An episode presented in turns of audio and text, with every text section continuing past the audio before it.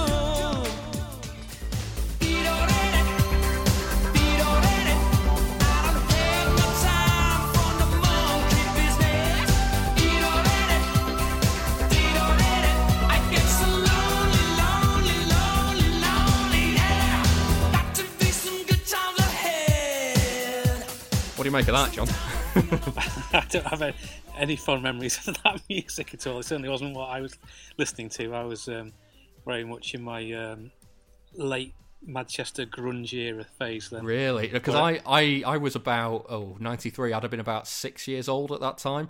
Um, and I know it, I know it was Freddie Mercury we finished on there, not Queen. But I, I fucking loved Queen. I'm not gonna lie. I, I just I knew the words to pretty much every Queen song, and I was six years old. It's fantastic.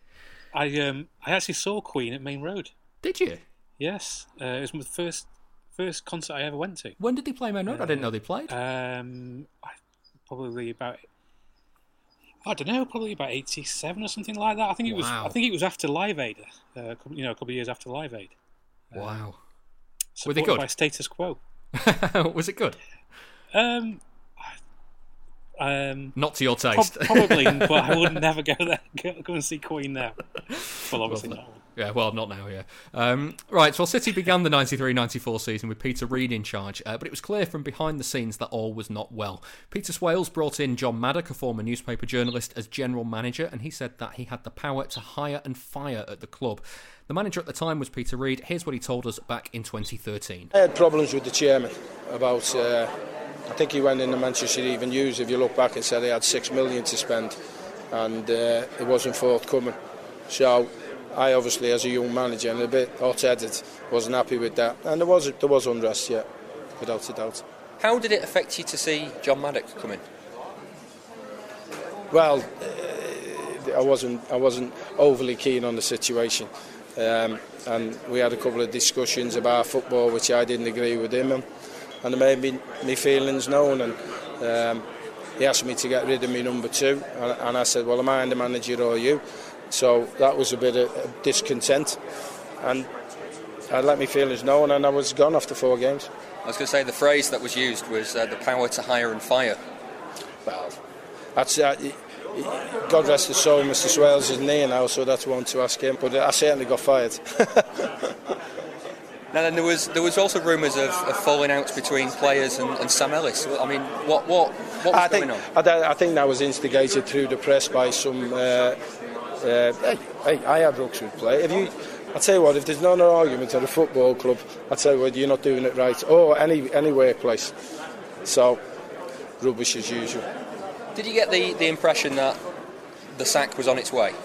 Yeah, yeah, because uh, some of the discussions me and the chairman had weren't um, very amicable, let's put it that way. This is the Blue Moon Podcast. Follow us on Twitter at Blue Moon Podcast.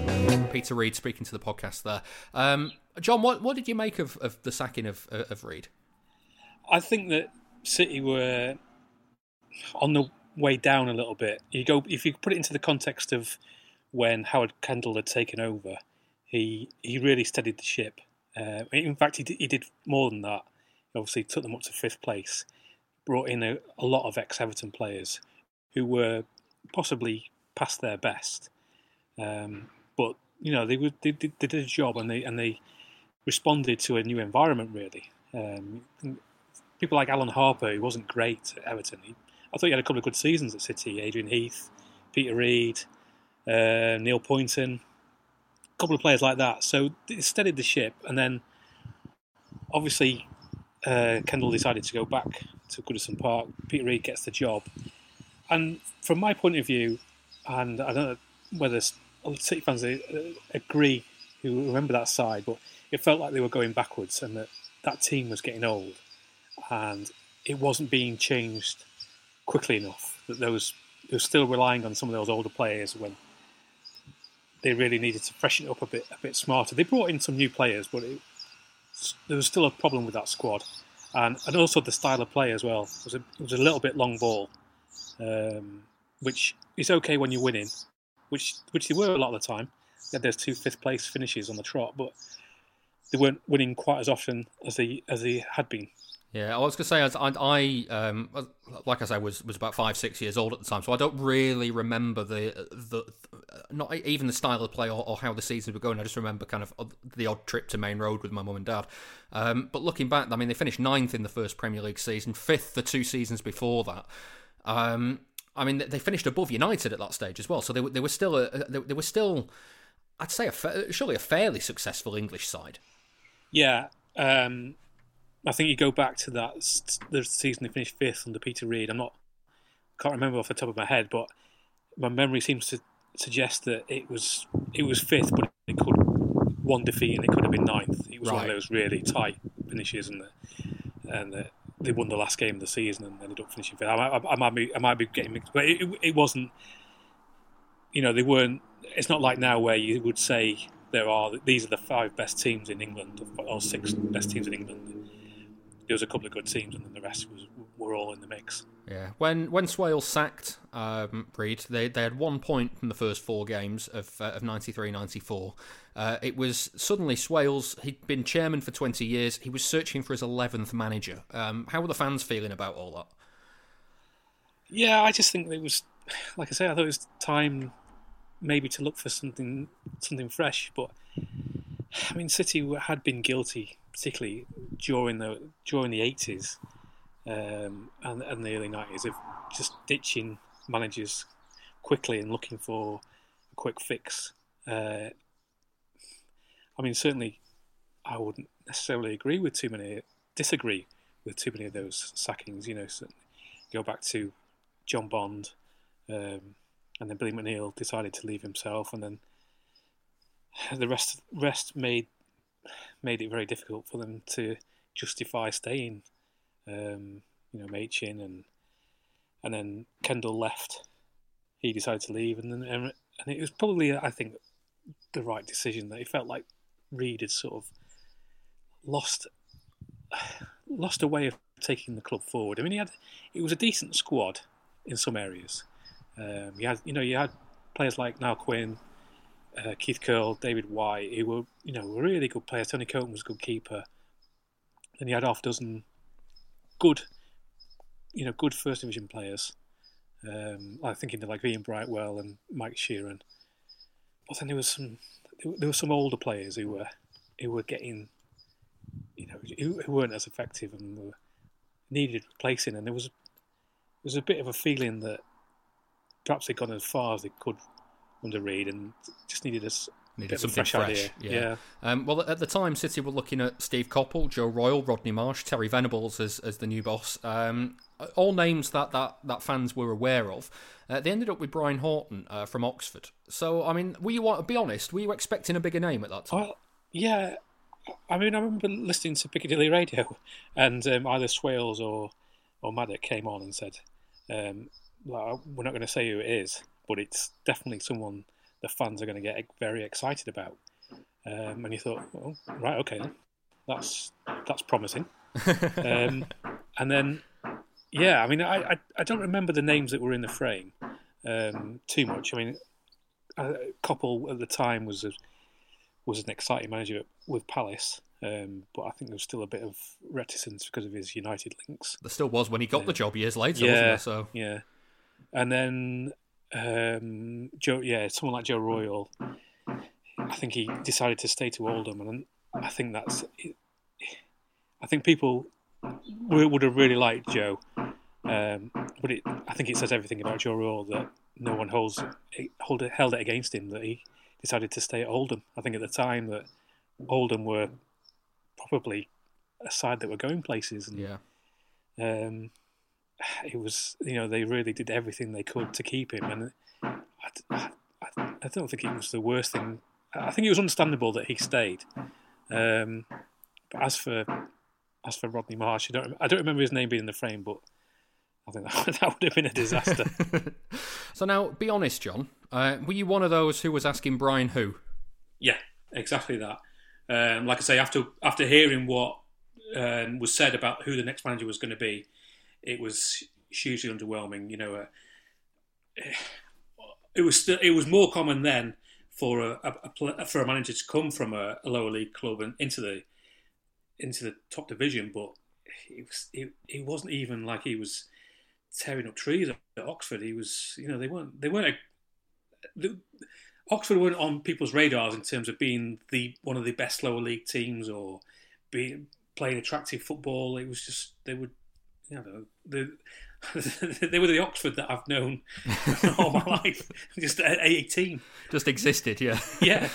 Uh, well, we spoke to Brian Horton back in 2012 on the podcast. Here's what he said about getting the job at Maine Road. when I got the opportunity to uh, to take the job, um, and I took it on the Friday as they were playing Coventry City on the Friday night. Um, you can't turn jobs like that down, and I thought I'd earned my stripes. To be fair, you know, I'd had five years at Hull City with one promotion, um, managing the Championship for four there. Went to Oxford, managing the Championship for nearly five there. So ten years champ- managing the Championship, you know. So um, a lot of people obviously thought at the time, you know, that I probably wasn't big enough name to, to go in there, but um, I, I didn't feel that way. So I set out to enjoy it as much as I could, you know, and then um, I think I won them round eventually with the football that I played and really enjoyed my time there. I was going to ask, how did it feel to hear uh, fans asking things like Brian who? It was it, it was only a, it's a, it's a minority, isn't it? You know, it's generally a minority. Um, Brian Who, when I'd played there and I'd managed there, so I, I, I took that with a pinch of salt, and I think that's the, that's how the press perceived it really. But um, you got you have to believe in your own ability, and I did. And and you know, by the time I left, I think people had realised that I had brought some good players in, I had played some good football, and that uh, it was two years of. Uh, Uh, of enjoyment on my part. I just set out to enjoy it. With With LinkedIn Jobs, we tap into a network of more than a billion professionals to help you find quality professionals quickly and easily for any role you need. Marketing wizards? Found them. Software engineers? Found. That project manager I could never seem to hire? And found. LinkedIn Jobs quickly matches your roles with candidates with the right skills and experience. In fact, 86% of small businesses get a qualified candidate within 24 hours. Post your first job for free and get started at linkedin.com slash spoken. That's linkedin.com slash spoken. Terms and conditions apply. Check out exclusive city interviews on our website, bluemoonpodcast.com. So that was Brian Horton speaking to us, uh, well, goodness me, almost a decade ago on the podcast. Um, he wanted an attacking style of play, and in that first season, he let striker David White go, but brought in the likes of Paul Walsh, Nicky Summerbee, and Uwe Rosler. Um, how much work do you think that squad needed at that time, John? You were already saying that, that it was quite aging. Was, was it the refresh that it needed? Yeah, it was. I think the, the if I if I remember it as from from a fan's point of view, it felt like it had gone all gone a bit stale, um, and it needed a needed a, a, sort of new a new look to it, um, which is certainly what he did. You know, getting rid of David White was was not a was an uncomfortable decision because he was a homegrown player, but he he looked like he was wasn't as great as he had been. Um, Rick Holden was another one who went out. He, you know, he, he'd never worked. So you're getting rid of the two wingers there who who weren't hadn't been working in that last season under Reid, and then he, he brought in sort of the likes, you know, just brought in a bit of attacking flair. Beagrie from Everton, Walsh, uh, Nicky Summerbee, and you know, suddenly there's a bit of a bit of excitement and a bit of a bit of a change about the way they were playing. It's a bit more fluent, a bit more flamboyant, I suppose. Did you know much about the players that, that were coming in at the time? Because I mean, this uh, we, we always talk about the nineties as as uh, when you talk about players coming in from abroad, not knowing who they are because you can't just go on YouTube and find out. So I'm, I'm guessing Rosler you didn't know anything about, but like a lot of these transfers have come from elsewhere in England. So I mean, was there was there excitement at what he was building? I don't think they were massive signings in the likes of you know a couple of years before Keith Curle and Terry Phelan had arrived for big money. So you're expecting a lot from them. Um, you know, Paul Walsh has, has, been a good player. He'd been a great player as a young as a young when he first broke out at Luton and then at Liverpool. And I don't know, he just lost his way slightly and he, had gone to various places. So it was always a bit of a gamble. P- Peter Beagrie was, you know, was one of the most skillful players I've ever seen, but his decision making was the problem because he just. And I don't think that changed when he came to City. But I mean, you know, there was no one who could dummy. He could fake and cut inside, and then, but then he'd go out dummy, and he just wanted to beat a player three or four times, and he was brilliant. He was brilliant for, for Stoke, and he was brilliant for Everton. Um, but he's just it, it had become a frustration, I think, for Everton. Um, I don't think there were moments when he was frustrating for, at City, but he, I think he was. He, I think he was better at City and better with his decision making. Yeah. Um, well, here's here's Brian Horton again talking about getting those players in. I knew Man City uh, fans loved attacking football with the two wide players, and that's what I did in, in bringing Peter Be- Peter Beagrie and uh, Nicky Summerbee in, bringing Uwe Rosler in, Paul Walsh in. So mainly they were they were strikers that I brought in, you know, which which the club needed. Niall Niall Quinn had had a uh, an awful knee injury, you know, with his cruciate ligament. Um, I sold David White and Mike Sheron. So I, I, I pull those players in. Um, Uwe was a revelation for three hundred and fifty thousand pounds. I mean, he was just incredible. And you know, after I'd left, and or whilst I was there, as it happens, to to hear them singing his name and the way they did, and and all the fans love Walshy. The players love Walshy because he was good in the dressing room, uh, but he was also also an outstanding footballer. He, uh, he scored goals. He worked hard. He was good in the dressing room, and so were they all. Nicky played his part by being probably uh, the, the least uh, offensive of the of the four because he, he did his duties coming back to make the three with Gary Flitcroft and Steve Lomas. Uh, Peter Beagrie out and out winger again, fantastic ability, fantastic footballer, and, and fantastic person again, good in the dressing room. So uh, we had a good spirit about us, you know. And I thought towards the end, um, when I, I realised it was coming, knew it was probably coming, that I thought two or three players we could have been a really outstanding side because we had the likes of Tony Coton and Keith Curle and, and people like that uh, that I inherited. Gary Flitcroft, Steve Lomas. I mean, Steve was that was the first thing I ever had to do. I don't know many people knew about the this story that one of the first phone calls I got was from Preston North End, ironically, about uh, doing a swap for Steve Lomas and one of their players, and I was paying 100 grand. And I said, Can I get this right? That I'm giving you 100 grand and Steve Lomas, one of your players. So I turned that down, obviously, and then Steve got in the side, and uh, him and Gary Flitcroft were tremendous together. Of the players that you brought in, did you ever think that any of them were a gamble? Do you think like uh, snapping up Uwe Rosler, like you mentioned, um, on, uh, do you think that that was a gamble for you, or did you know what you were getting? Um, it, it, was um, it was a lucky one really because an agent just rang me to see what I wanted, and Niall had just had his had a cruciate uh, knee operation, so we were short of strikers, and uh, and I said, yeah, I'm looking for a striker. He said, I've got an East German uh, international. Uh, never heard of Uwe Rosler. I speak to him almost every week now, and um, he uh, he said you can have him on trial. So uh, we got him on trial. Uh, put him in the reserve game on the Tuesday night. He scored.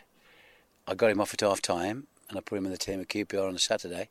And he made the goal, I think, if I'm right, for Walshy. So um, he proved that to be a very, very good player.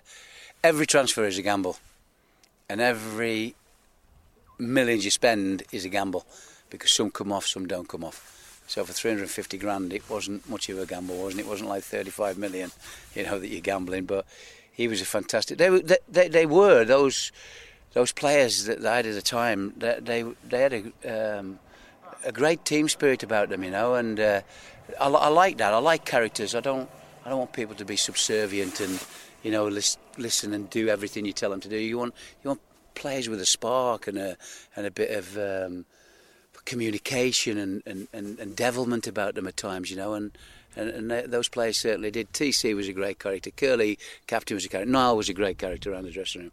They were, they were brilliant to work with. You're listening to the Blue Moon Podcast. Facebook.com forward slash Blue Moon Podcast. Now, one of the new players that fans quickly took to was Uwe Rosler. He was the first German player to score in the Premier League, and in the years since the Second World War, few Germans had made their careers in English football. Uh, here's what he said to the podcast in 2013 about joining City. I couldn't communicate much um, because my English was non non existent. Um, and I'm driven very much on communication. So it was very difficult for me to communicate. But um, the teammates I had around me, all credit to them. They took a lot of effort to integrate me, and sometimes I felt it was very difficult to integrate a person who, who can't speak. So, um, but they were uh, they put a lot of effort in. The manager put also a lot of effort in to show me on the tactic board and try to communicate and and um, over time I picked up quite quick. Maybe not the most sophisticated English, but uh, around Moss side, so Moss side, Moss side English. And no, I think um, obviously helped when Paul Walsh, Peter Beagrie, I, and Steffen Karl came in. The results improved, and the players around me made it easy for me to settle. And um, the relationship with the manager went from strength to strength. Um, I also said the big part was also Francis Lee, uh, just appointed as a new chairman. I, I think I was his first signing, and um, uh, his son Gary, who is now one of my best friends in England, um, really, really looked after me and helped me in the in the first part. And um, I think that all there was a lot of people who helped me on the road to settle very quick for in this football club. For a pledge of two dollars a month you can hear our weekly bonus show on a wide range of city topics. There's more details on patreon.com forward slash Blue Moon Podcast. So, John, one of the one of the first big players of, of the Horton era to talk about is Uwe Rosler. Um, what what did you know about him at the time when he came in? What were what were your impressions of him? Uh, nothing. I didn't know anything about him. Um, you know, I, there was a lot less known about European players then. Um, City had a, a few. They were starting to become more regular, uh, but they weren't. They certainly weren't.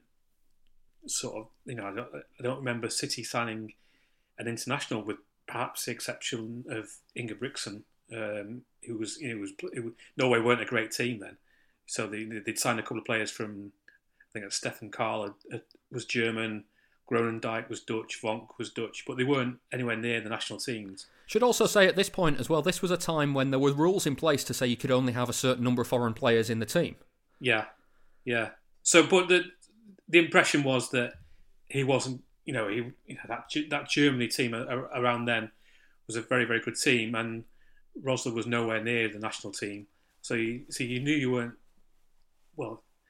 You weren't expecting a, a top player, but on top of that, he was he was an East German, which you know wasn't too long after the, the fall of the Berlin Wall, and you know East East German football in the years before was a long, long way behind West German football. So, yeah, I think it was.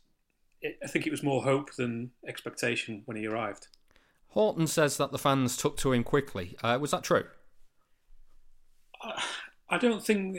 I don't think they took to him as quickly as perhaps hindsight would suggest, because he struggled at first. To, to he didn't. I don't think he scored in his, his first few games, and I think people liked his work rate. Uh, he worked very, very hard, very honest. You know, he gave everything, chased out every lost cause, and was determined. And he had a good relationship with the fans. He seemed to that seemed to come naturally to him that he would uh, just just clap the fans and things like that, and and and appreciate it, appreciate every, when they appreciated him. So I think that was always a good start. Um, but I, am not sure that anyone thought, you know, this is this is a player that the fans are going to going to absolutely love. Yeah, what what was he good at? What what did he offer City that they hadn't had? Because Horton says he wanted a striker, and and Rosler came in at the right time, sort of thing. I think they they needed a, a little bit more mobility after the Quinn and White years. You know, love Niall Quinn. He was a great player, and and is often written off, you know, as just a target man. He, you know, he didn't have any pace. Um, he, had, he, had, a lot more skill than people give him credit for, but he didn't have any pace. White had a lot of pace, but you know sometimes his decision making wasn't great. Was Rosler was a bit more of an all rounder. You know, he, had, he, he, could play with the ball at his feet, he could pass, he could work hard, he could score goals. Um, like, like I say, he wasn't those first few games. You just thought, yeah, he's he's okay, but gradually things started to change, and then at, at the end of that season he just he started to to find his um, his scoring boots, and once one got in, he, he, he went on a bit of a run of scoring goals, and suddenly you know he thought actually this is, has got a bit of a player here. Yeah, well, let's uh, let's hear from him again. He would go on to form one of the most memorable City strike partnerships with Paul Walsh, another Brian Horton signing. Um, here's what Rosler told us about linking up with his fellow striker. I believe very much on working on a training ground and working with players and uh, and um, and uh, try to uh, build relation between the strikers and the wingers and the midfielders. And uh, but with Paul was totally opposite. With Paul was just to put two strangers on the field, and after two or three games, they certainly try to function. And we have never really trained on. Uh, there was chemistry, f- more or less from the first moment. We needed some time to adapt, but uh, we was just in our way of play different, and we accomplished each other very well. And normally, when you have a strike partnership, it's always one who suffer, one who's working very hard, and another one who put the ball in the net. But in our case, both of us, uh, we got the credit in terms of goals. Paul had one of his best years. Uh, I think he scored 16, 17, 18 goals. Uh, I scored in the following year 23. So we both got the rewards for the hard work we was putting in, and and I felt we we really um, liked to play with each other and we really appreciated each other very much. And with, with Peter Beagrie and Nicky Summerbee on the wings, yes. do you feel that was that was kind of like the, the best system for you as an individual?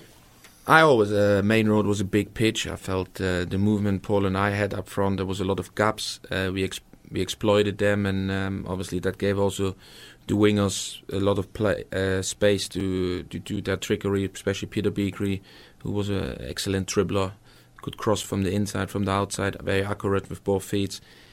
Uh, Nicky Summerbee uh, was a, a, more a direct one who shifted the ball quickly like David Beckham and bent it around the defender. And um, and and don't forget we Niall Quinn after his absence with the injury. Niall Quinn came in and at, at, at some point we played with three strikers up front, totally uh, offensive football. and uh, and I think we had so many different options to attack. A lot of energy in the centre midfield with uh, Stevie Lomas and uh, Gary Flitcroft, uh, Fitzroy Simpson. So the, there was a lot of positive uh, offensive football at the time, and a lot of so our supporters still remember uh, that period because of the amount of goals and the fluent attacking football we played. You're listening to the Blue Moon Podcast. Was it that moment where those two hit it off, John? That that was that that really kicked that Horton team into gear. Do you think? Yeah, I think so. I think I think Niall Quinn had a, a, a serious injury and he was out for a while, and so they they were sort of slightly forced into playing Rosler and Walsh, and it just it just was the confidence just seemed to grow uh, between the two of them, and you know Walsh was getting, you know, like I say, Walsh was always a, had been a great player, and he was you know he was really finding that form, that uh, a real sort of rejuvenation of his and his skill and his energy. He looked like he was really enjoying himself, and with each passing game, Rosler seemed to grow in confidence and was being talked about as one of the best strikers in the Premier League. Um, you know, he was, he was just scoring on a regular basis. He had a great relationship with the club that was growing all the time. Um, you know, was that. I'm not sure you'd probably do it now, but there was that T-shirt the uh, Rosler's granddad bombed Old Trafford, which didn't that nearly cause know, a diplomatic incident at one stage? Well, I think it, I don't think you'd do it now, but it was and then it was a bit of a bit of a joke. Um, but he was just Uwe just seemed to understand what it was that what the City fans wanted from him, and did it, gave it to them, worked hard, gave everything, enjoyed playing, uh, wearing the City shirt, and and it was um, yeah, it, it, it all worked out really well. Why? I mean, why do you think it did? Was it, was it just how were all these components just in the right place at the right time? Because we're going to come on like City made the pitch as big as they could. They had um, Peter Beagrie one side, Nicky Summerbee on the other, just stretching the game all the time. Did that just work? Why did that just work so well?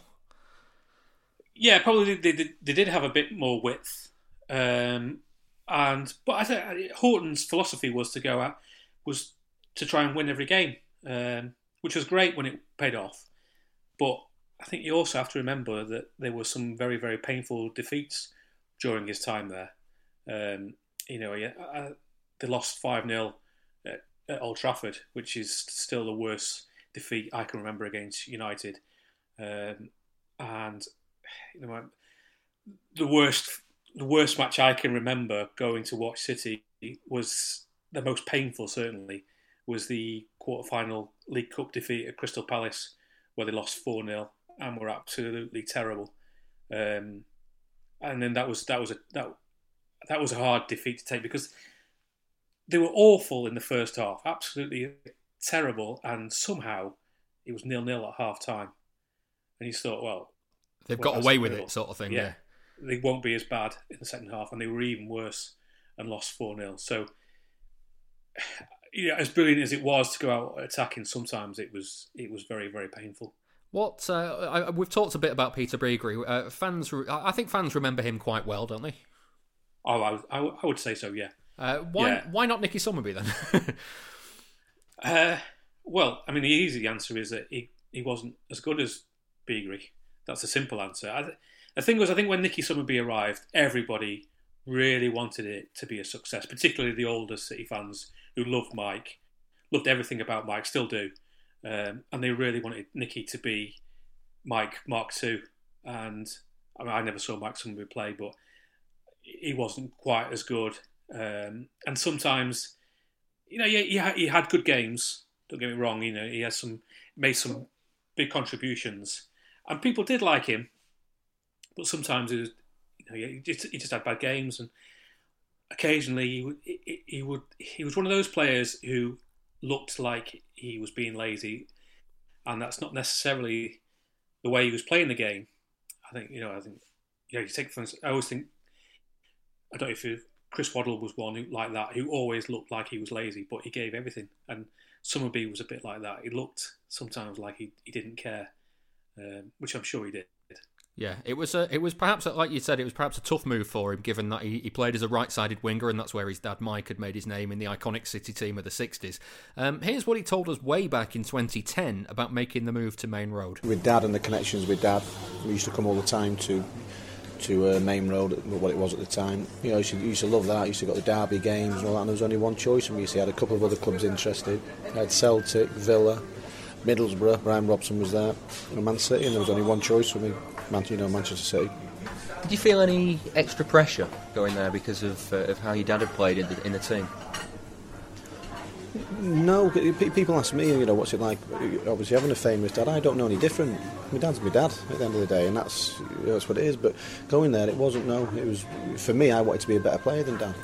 I wasn't, but I wanted to be a better player than him, and that was you know, if if I lived my life again, I'd still do it. And the City fans gave me a good crack at it. You know, don't you know, don't don't get me wrong. They, you know, you know, I, I knew what Dad was all about, but it never made any difference at all for me. Why wouldn't you know? I wanted, for me, I wanted to play Manchester derbies. You know, and obviously some of the, the players were there at the time to run the dressing room was Niall Quinn, Uwe Rosler, Gary Flitcroft, Keith Curle, Terry Phelan, all all top players, Tony Coton, all top players. So for me, there was never never in any question at all. Get involved with the debate on Twitter at Blue Moon Podcast. So, John, I want to t- I want to talk about some standout matches um, in in Horton's time at City, uh, notably the the Spurs and Blackburn games. Um, Horton's two seasons at City were up and down. They finished in the lower half of the Premier League each time, 16th and 17th. Uh, we should say that this was a 22 team league then, not a 20 team league. Um, and they did suffer some heavy defeats, like you said, but they also played in some big, impressive wins as well. Uh, I, I, the one that I think a lot of people will say stands out is uh, that 5 2 win over Spurs in Horton's second season, isn't it? Yeah, I would say that was that is the game to remember Brian Horton by in his time at City. I mean, it was just a it was a fantastic day, fantastic game. Um, but I think if you put it into the context of the time, that was a really good Spurs team. Um, you know, Jurgen Klinsmann was was playing up front that day with Teddy Sheringham. Um, they, you know, there was a lot of excitement about that Tottenham team. They were, they were, there was a lot of media buzz about them. So they were, they, they, I think they were starting to drop off, drop off a little bit after a good start. But that was a good team. Uh, Popescu was playing for them as well. A couple of other names. So you know they they came to Maine Road as as a big side, and City absolutely trounced them that day. And it, it, in a in just a magical display of football, it was just a lot of fun that day. And the way that City played, it was just brilliant. They they were it just seemed faster, uh, just sharper all over the pitch. You know, just just the movement, the passing, everything was better. Um, beating players one on one. You know, Walsh was was was right at it. B was was at it. It was just fantastic. Even now, given what you've seen Guardiola's City do and and uh, how they've played in the Premier League in the last couple of years, does it still feel like it's up there as one of City's best ever performances? Um, because uh, you have to. I mean, you have to take context into into consideration as well for that. I think if you if you put it into the context of you know watching City at Maine Road for a long time and then getting a performance like that, that that's what made it memorable. You know, if you know you, you take you take this season um, and beating Watford eight 0 you know, the City were absolutely fantastic this that day. Destroyed Watford, pulled them apart you know, it was it was they, they could have scored 15 goals. So, and that is not even a memorable game, is it? Really in the in the Pep era. So, so in the context of, is it one of the greatest performances I've ever seen? No. Is it one of the most memorable? Yeah. Right. Well, let's let's have a listen to the incidents from that game. Uh, here's here's the match of the day commentary from John Motson. Quinn waiting. It's Walsh. Goal. Paul Walsh scores against his old club and the City fans salute another quick strike by the top scorer, played in first of all towards Quinn, it ran loose, and look at the way Walsh tucks that in. Klinsmann, oh, he's in here, oh, penalty, is it? Yes, got to be. The crowd think Klinsmann dived, City fans that is. And Dumitrescu takes the penalty with some aplomb. Just inside him is Lomas. Walsh and Quinn are in the middle. Walsh! Quinn! Niall Quinn makes it 2 1. And the direct style of City here pays off. It's Summerbee's cross. Walsh comes in first. Watch the save by Walker. Did his best.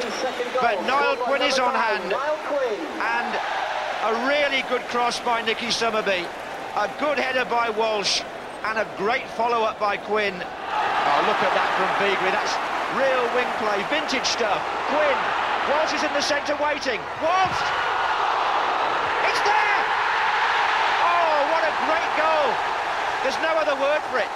And it's still going to be Klinsmann. Back heel to Dumitrescu. Deflection. Goal! Spurs have got one back in the first minute of the second half. And the overseas connection works again. Oh! It's Lomas. Number four, and again from across. So sprightly. What a good run by Paul Walsh. He's still there. Oh, and yes, Flitcroft! Wonderfully well made by Walsh. And put away cleanly by Gary Flitcroft, who congratulates the man who made it possible. Just look at this, taking them all on. Two or three of them in his wake. I thought he was going to shoot there for a minute, so did Tottenham. He checked back in, squared it, and Gary Flitcroft makes it 5-2 to City with about 10 minutes to go. So, alongside that game, uh, another fans often remember is one that nearly helped rivals Manchester United uh, win the title. City went to Ewood Park in April 1995 as Blackburn were trying to get over the line ahead of United for the title, and City went there and won 3 2. Here's Brian Horton talking about both of those games. We had some great performances still at the end of the season, the Blackburn away 3 2. That was towards the end, that was a great. We nearly stopped Blackburn winning the league, and some of our fans didn't want us to do that because they didn't want Man United to win the league. So, although our fans celebrated that night, I've still got on tape, or disc, whatever you call them, and uh, DVD, and the Tottenham game. John Motson, the Tottenham game, and everybody, every, I wish I had a pound for every supporter uh, of Manchester City that said, I remember that game against Tottenham, 5 2. They had Petrescu, Dumitrescu, Nicky Barmby, Sheringham. What a side they had. Um, Klinsmann.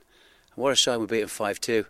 Um, my side that day was was absolutely awesome. John John Motson said to me, "It's one of the best games he's ever ever commentated on." Now that takes some saying, that takes some doing, and it could have been 10-8 to us. It could have been it could have been anything, but it was a great game of football. And as long as you win, and I, I think I, I think I got that off David Pleat more than some of my other managers. That no matter what you won by, as long as you won, and it was entertaining and, and, and it was a joy to watch, then it didn't matter. So um, some games you come off and you've drawn nil nil or won one nil, and it's not been a great game. You haven't really really enjoyed it yourself because you are meant to enjoy football, and I know the City fans now are enjoying watching watching Man City play at this present time, and and, and I'm delighted, you know. So. Uh, that's what I set out to do, and, and I think I achieved it. So, kind of, you score five, we'll score six attitude. Absolutely, and the players had at that time uh, were, were, scoring lots of goals. It would be Everton four 0 There's games you could, re- you know, that, that I, I, can look back on that thought tremendous games of football, which I knew the Man City fans wanted. Please give us your backing. Patreon.com forward slash Blue Moon Podcast. What do you remember of uh, of that Ewood Park game, John? not a lot, to be honest. I had to refresh myself um, watching it on YouTube. I, I, did. I sat down to watch it, and you know what? I was captivated by it all. I, but it, it did start to come back quite quickly when I started watching it. And the thing, I, a couple of things to, to that came back quickly were that that was a really good Blackburn team. You know, there was some of those names in that side. Were, that was that's that's a really strong team that City beat. And also, I, I do remember it was just a matter of time in the second half. It was just so much better. City completely deserved it. They, they battered them in the second half and um, and and deserved deserved to win. Did you were you worried at, at that time about oh god we've just handed United the title? Um, I I don't recall that. I mean, I I, th- I thought it was a couple of years before been through it with Leeds when they won the title and City had beaten them four 0 uh, in the towards the end of the season and thinking, right, that's just giving United the title, and then um, and then getting a getting a draw at Old Trafford to sort of even it out. Um, but again, those days, it, defeat didn't mean as much then. You know, teams drop points all over the place. I mean, it's it, it's almost unthinkable now that a team would need a win on the last day of the season to get the title and not win, which was what Blackburn did. And then the team in second place just needed a win to go to win the league, which United did on that last day at West Ham and not win either. So for the two teams need, needing a win on the final day and to not do it, it's just it's just unthinkable these days. So it, it would be like, like last season if City had not beaten Brighton and Liverpool had not beaten Wolves. Yeah, that just that would never have happened. One of the teams was going to win. Um, so although City won that day, yeah, it didn't feel it. It was probably an important part of the title at the time. Was part of the influential and title race, but, but it wasn't. But but also, you know, City, City had to be careful. There was they were never far too far away from being pulled into the relegation battle. Yeah, they. Um, I, the one thing that struck me from watching the highlights of that game uh, as well, state of that pitch. yeah, I think it was uh, for late in the season as well. It was a right mess. It was like, like it was a mud bath in the middle, and I just, I, I, honestly, it got me thinking. I can't remember the last time I saw a Premier League pitch like that. You know. Yeah, yeah. Uh, Blackburn was always bad, but the other, I think the other thing about that game, if you put it into context of United winning the title, is that I think City fans have always enjoyed going to Ewood Park because you get a, you get a fantastic away allocation um, and you know it's just down the road, so it's always full. It's always a good day out that one. Yeah, um, the kit as well. That uh, that black and white stripes with the grey mesh at the sides. What was that all Horrendous, absolutely awful. It's not hard to get a city black and white, uh, black and red kit right, is it? And uh, and here we are with that horrendous effort. yeah, yeah, and there's a couple of mullets on show as well. It's not, it's not a great era. It's of its time, isn't it? Yeah. Let's say. Um, uh, let's have a listen to the key moments from that Blackburn game. Uh, here's commentary by Tony Gubbert. Oh, Coton's kick has gone straight to Shearer. It's a gift, and Tony Coton was the culprit. That's well delivered. Flowers is coming. The whistle's gone. Oh, it looks like he's given a penalty. Keith Cooper has awarded a penalty. But it's Keith Curle who's placed the ball on the spot and Flowers to face a penalty. Half an hour gone. It's 1-1. Hendry, it's in. He does it again. The hero defender. And another one for Tony Coton to rue. That's trying to pick out Quinn. Hendry's headed down. Rosler, well placed, good goal. It's the first chance that he's had, and he's tucked it away with real aplomb. Now, got to get it back to Summerbee. Here's Summerbee, similar position from which he scored against Liverpool. It's saved. Walsh, it's in. City lead 3-2. Paul Walsh. That's for Rosler to run down. Rosler's free. Over the top of Flowers, the bar. Oh, how close are they going to come? City have won. And Blackburn's grip on the Premiership isn't secure yet. It's a crazy season. I mean, it keeps chopping and changing, but we probably still need one the, the way the results have gone over the last couple of days. What I'm pleased about today as well, the supporters have come tonight and, and witnessed a good game, and we've sent them home a little bit happier because we, we've let them down the second half of the season after being so good first half, you know. We're in the quarterfinals of the Coca Cola, six, and then all of a sudden we've had a, a tremendous dip. But performances like that lift everyone, and that's a magnificent uh, result for everyone at Man City. You're listening to the Blue Moon Podcast. You've made it this far, so don't give up now. The other thing I remember about that was that penalty. I've also rewatched that on YouTube, and I, I still don't know why, Why it was given? sure yeah, why it was given. Why on earth? But I mean, look at it as well. Look at the goals City conceded. Both of them. Tony Coton. What's he? What's he doing? yeah. Uh, we can blame the pitch on that one. We'll let him off on We'll let, we'll let him off on that one. Um, right, well, uh, well, Brian Horton admitted his side had underperformed in the second half of that season. Uh, when he spoke to us, he reckoned that the final position of the team wasn't reflective of how well they'd played. They weren't just above the relegation zone. We we were never in relegation trouble. So I, I don't need, I don't want to hear that word really because we weren't. I think had we won, had we beat QPR on the last Saturday and we lost one 0 to a poor goal, I think we'd have finished above halfway. As it happens, I think we dropped to 18. So it wasn't a relegation. It looked poor in the end, and we'd been better than that because I think at Christmas we were sixth in the league, and um, obviously with the chairman that was in, uh, he knew I was going, so he wouldn't give me any more money to buy buy players. So with the injuries, a couple of injuries I had, Tony Coton got injured, so uh, it was almost inevitable, really, that the, season would, uh, would would fall away, and that hurt me more than anything because I didn't want to leave Man City that way because we were better than that. Hear all of our City interviews on our website, bluemoonpodcast.com. Now, John, they always say that the league table never lies. Uh, was City better than the, than the position showed that season, or, or is Horton maybe not, maybe been a bit generous on his team there? Um, well, I mean, I don't always agree with the, the table reflects, you know, what sort of a season you've had. You, you know, it can only be a one point difference and things like that. So maybe maybe it was slightly unfair. Um, I think the, the, the other thing to recall in the, all this is you, you, you remember the the big wins, you remember the big defeats, but just sort of going through the results of that season, there were a lot of games that just drifted away that were, were, were they were just comfortable away defeats where you never expected them to, uh, you know, do you know what I mean? They just sort of yeah. wins that there were away, away defeats that you just yeah, there you go. That's another 2 0 defeat at wherever. Yeah, 2 0 uh, at West Ham, that sort of thing. Yeah. yeah. So there were a lot of those.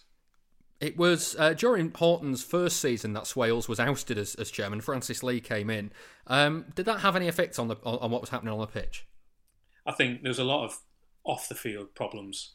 Um, you, you, know, there were people outside Maine Road at full time um, chanting for Swales out, and you know, there was a lot of excitement for for Franny Lee because of everything that he was um, in terms of being a City legend, um, but also there was he was suggesting that he was going to put money into the club and put them back amongst the you know the big boys. So it wasn't it wasn't an easy time to be a manager.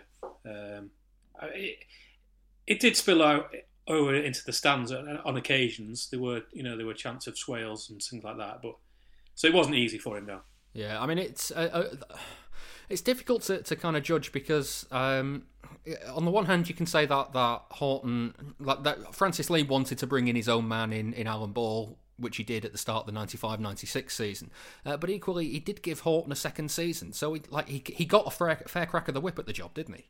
Yeah, he did, um, and, and, and he deserved a he deserved a second season no doubt about that. You know, there was a lot to get excited about. There was there was good youngsters coming through the team then as well. Don't forget. I mean, I think Gary Flitcroft is one of the best players that have come through the youth team that I, I've seen, and Edgio was was great then as well, and Lomas was coming through. There were a lot of there were a lot of good young players, and there was a lot lot of things to get excited about. Um, you know, still, although the although the the finishes weren't great, 16th and 17th, like you say, you know, it was it, it was still something worth going to watch, and there was there's some excitement about it. Yeah, well, here here is Brian Horton speaking about the decision to sack him. Uh, I asked him if he thought Francis Lee just wanted his own man in the dugout. Yeah, absolutely. Uh, that, that's uh, spot on. At, at, the Christmas, I think we were sixth in the league um, around that time, and I think we were in the quarter final of the Coca Cola Cup. I think it was Coca Cola, whatever, and we lost at uh, lost to Crystal Palace to, to Wimbledon, wasn't it? I think, and uh, Stevie almost broke his leg that day. It was a, it was a game where it was probably the worst draw we could get in a game that we fancied winning. To be fair, and everything went wrong on that day, and then so we went out of that. We'd beaten Newcastle away in the in the, in the early round. And everybody thought it was going to be our year, um, but it wasn't. So you can sense it. You, you, you know. I mean, I've been in football long enough to know when things like that are going to happen, and and, and chairman won't give you any more money to buy players, then you know it's uh, it's inevitable.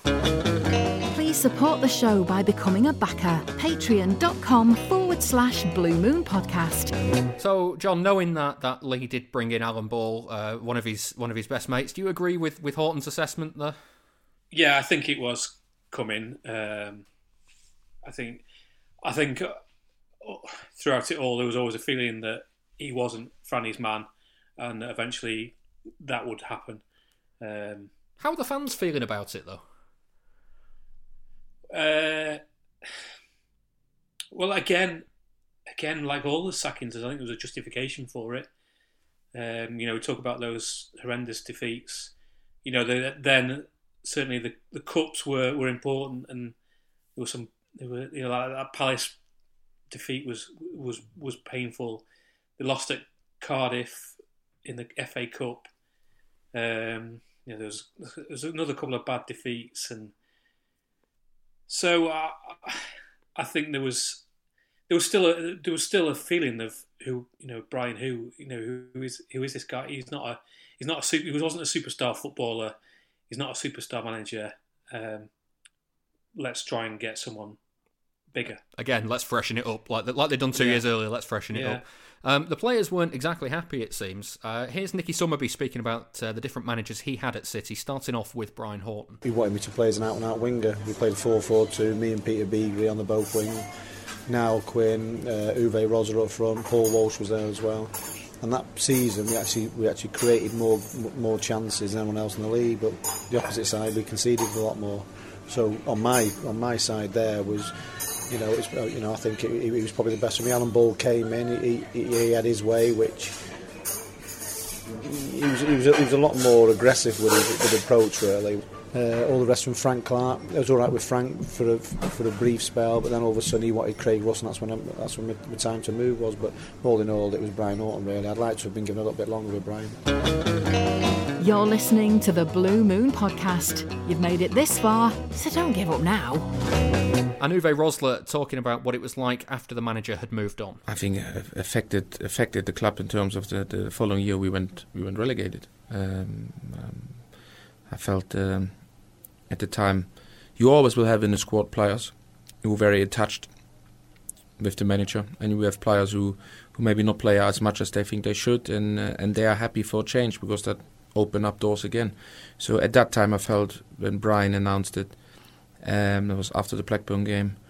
Um, I felt uh, the general mood of the group was, was very very low. Uh, it was a lot of players he signed at the time, and uh, we felt uh, we were just two or three players short in certain positions to to maybe have a chance to finish top ten.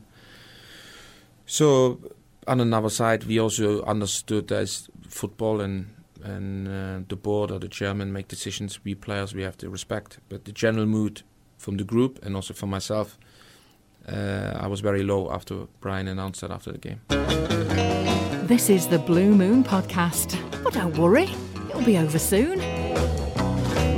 So, John, we can't ignore the fact that it was a disastrous start to the following season under Alan Ball. Uh, it eventually saw City relegated on the final day of the 95-96 season. They had, um, it was was it one point from the first ten games of the next season?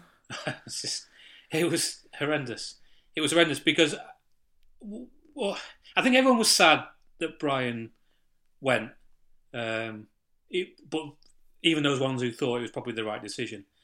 Um, but when it was announced it was Alan Ball, uh, that was a lot. You thought, oh my god, what have, what have we got here? Um, he was, you know, he had a he had a bad reputation as a manager. He'd had one season with Southampton when he'd done okay, um, but other than that, he was awful. Yeah. Um, Yeah. and, and there was a lot of worrying stories about that time. The, the, the one about him getting his World Cup medal out and saying, "Right, I've won that. You've won nothing." Um, which not. It sounds to me like a horrendous way to go into a club and try and get players on your on your side. Uh, they were dire. They were absolutely dire at that start of the season. I think the, the lowest point, although they didn't win any of those early games, was going to Liverpool in the League Cup and losing 4 0, and then playing Liverpool three days later and losing 6 0. You thought, ten goals. that was- in, yeah. what is it, what has he learned from that game? Um, but uh, yeah, I mean, I don't want to dwell on Alan Ball, but there were some great moments. But we can. there were. You know, he brought in Georgi Kinkladze, which was which was the only thing worth going to watch at times. But that was probably more luck in judgment. Well, let's. I mean, let- let's let's bring it back round to, to Brian Horton because um, I, the one thing that I, I don't know. If, I don't know if you find this surprising. I, I found this a bit surprising. Perhaps I'm perhaps I'm wrong to find it like this. Uh, but Horton's win percentage at City was thirty point two, and that's his lowest of anywhere in his career, apart from an, an eight game spell he had back at Macclesfield in, in 2012. He'd done better at every other club as a, on his win percentage than at City. Yeah, but I don't think he ever had a bigger job than he than he did at City. Uh, he, I don't think he had another job in the top flight, so that's where it's, it, it was. It, that's where it was toughest. Um, but I think it was a lot to do with his philosophy. He went, he went out to win games, not to not to draw games. So he got picked off. Yeah, right. Uh, well, we're going to finish with some uh, audience questions. Um, Richard Donlan asks on Instagram, uh, why was there such a contrast between City's home and away form those years? Uh, um, again, I think it's probably the way they played and that they were a little bit too open, um, and which you know you can get away with at Maine Road when you've. I, you know, I think it was always a good atmosphere at Maine Road. Then they were completely behind the team, um, and it was harder harder away from home, and I'm not sure they had the, quite the same fight as well away from home. Yeah, Rob Pollard asks on Instagram as well. Um, how much did Tony Coton's injury troubles hamper them? Um, yeah, I mean Coton was a great keeper and arguably the best keeper I've seen. You know, he certainly would challenge um, Ederson and Weaver and Joe Hart as one of the best keepers that I've seen at, at City. Um, and Andy Dibble had a had a really really tough time as when he became number one. I mean, I remember I remember one game. Can't remember who it was against, but someone shot from outside the box and it rolled along the ground, and he just bent down to pick it up, and as he did so, it hit a bobble, and hit him on the nose, and the whole Kippax just started laughing. I thought, oh, this, that's not a good position to be in yeah. when your own fans are. Let... So Dibble had a tough time. Margetson was not great, and then we were talking about the Horton era uh, and that five 0 defeat at United. Obviously, the goalkeeper that day was David. Um, Eike Immel? No, it was Simon Tracey. Simon Tracey. yeah. Goodness me. Yeah, no, I'm, I, I'm, I'm interested. I've ever seen. I, I, I, but and you've seen me play, so I mean, I'm, I'm going to take that as a compliment. Um, I, am interested a, a, little bit uh, on Tony Coton because I, I don't really remember him as as City's as one of City's keepers. Um, this isn't long after the back pass rule had changed, so I'm, I'm guessing he played in an era pre back pass rule and post back pass rule. Um, how was how was he kind of how what was it like seeing goalkeepers adapt to that? Yeah, it was it was really hard particularly for the keepers who are who were of an age where they've been doing it for a long time. Um, and obviously that that goal at Blackburn showed that Tony wasn't the best at it. Um, it was a, it was a yeah it was a mess. Um, I'm trying to think. There was I'm sure there was one incident where someone scored where someone like Steve Redmond passed it back to him. No, would it have been Redmond? I don't know. Someone someone passed it back to him anyway, and he picked it up, and there was a indirect free kick and a goal came from it. It was it was probably entertaining, but it was not in the right way. yeah, yeah. Uh, final question from uh, Mike Cook on Twitter. Uh, he asks, "Do you think Francis Lee should have backed rather than sacked Horton? He got the team playing some excellent football. It just needed building on." Well, yeah, I think he, he chose the wrong man to replace Horton, so that's that's one that's the starting place you go off. So you, yeah, I would have rather had Horton carry on, and he was starting to build thing, and there were players coming through. It was sad to see Flitcroft go, for instance, before he was at his absolute best, because he was a great player. Uh, he was a great player for City. Same with Lomas. Same, same with a couple of others. So they were starting to build things. You know, uh, you think we, we, we talked a lot about Paul Walsh. It, well, he was swapped for Jerry Gerry Creaney, and that, I think that deal is is infamous, isn't it, as possibly the worst deal ever in the club's history. So that certainly wouldn't have happened under Brian Horton. So they would have been.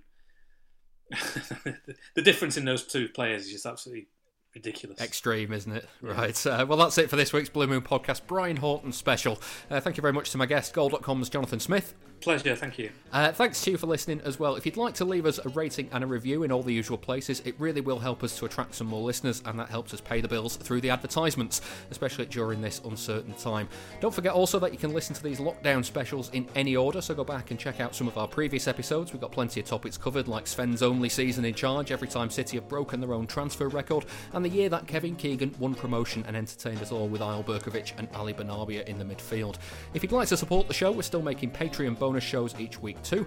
This week's is a look at each of City's Premier League title wins and what it meant to both the club and the supporters. That's available for $2 a month or about £1.63 in the UK, and for that amount you'll get a minimum of four extra podcasts each month, all about 20 minutes in length, and there's more details on patreon.com forward slash Blue Moon Podcast. That's it for this week. I'll be back next week. See you then.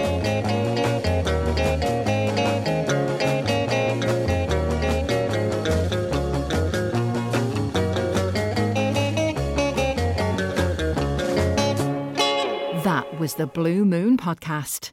Please support the show. Patreon.com forward slash Blue Moon Podcast. Cheers, mate. Thank you very much. No worries, I need a cup of tea after that.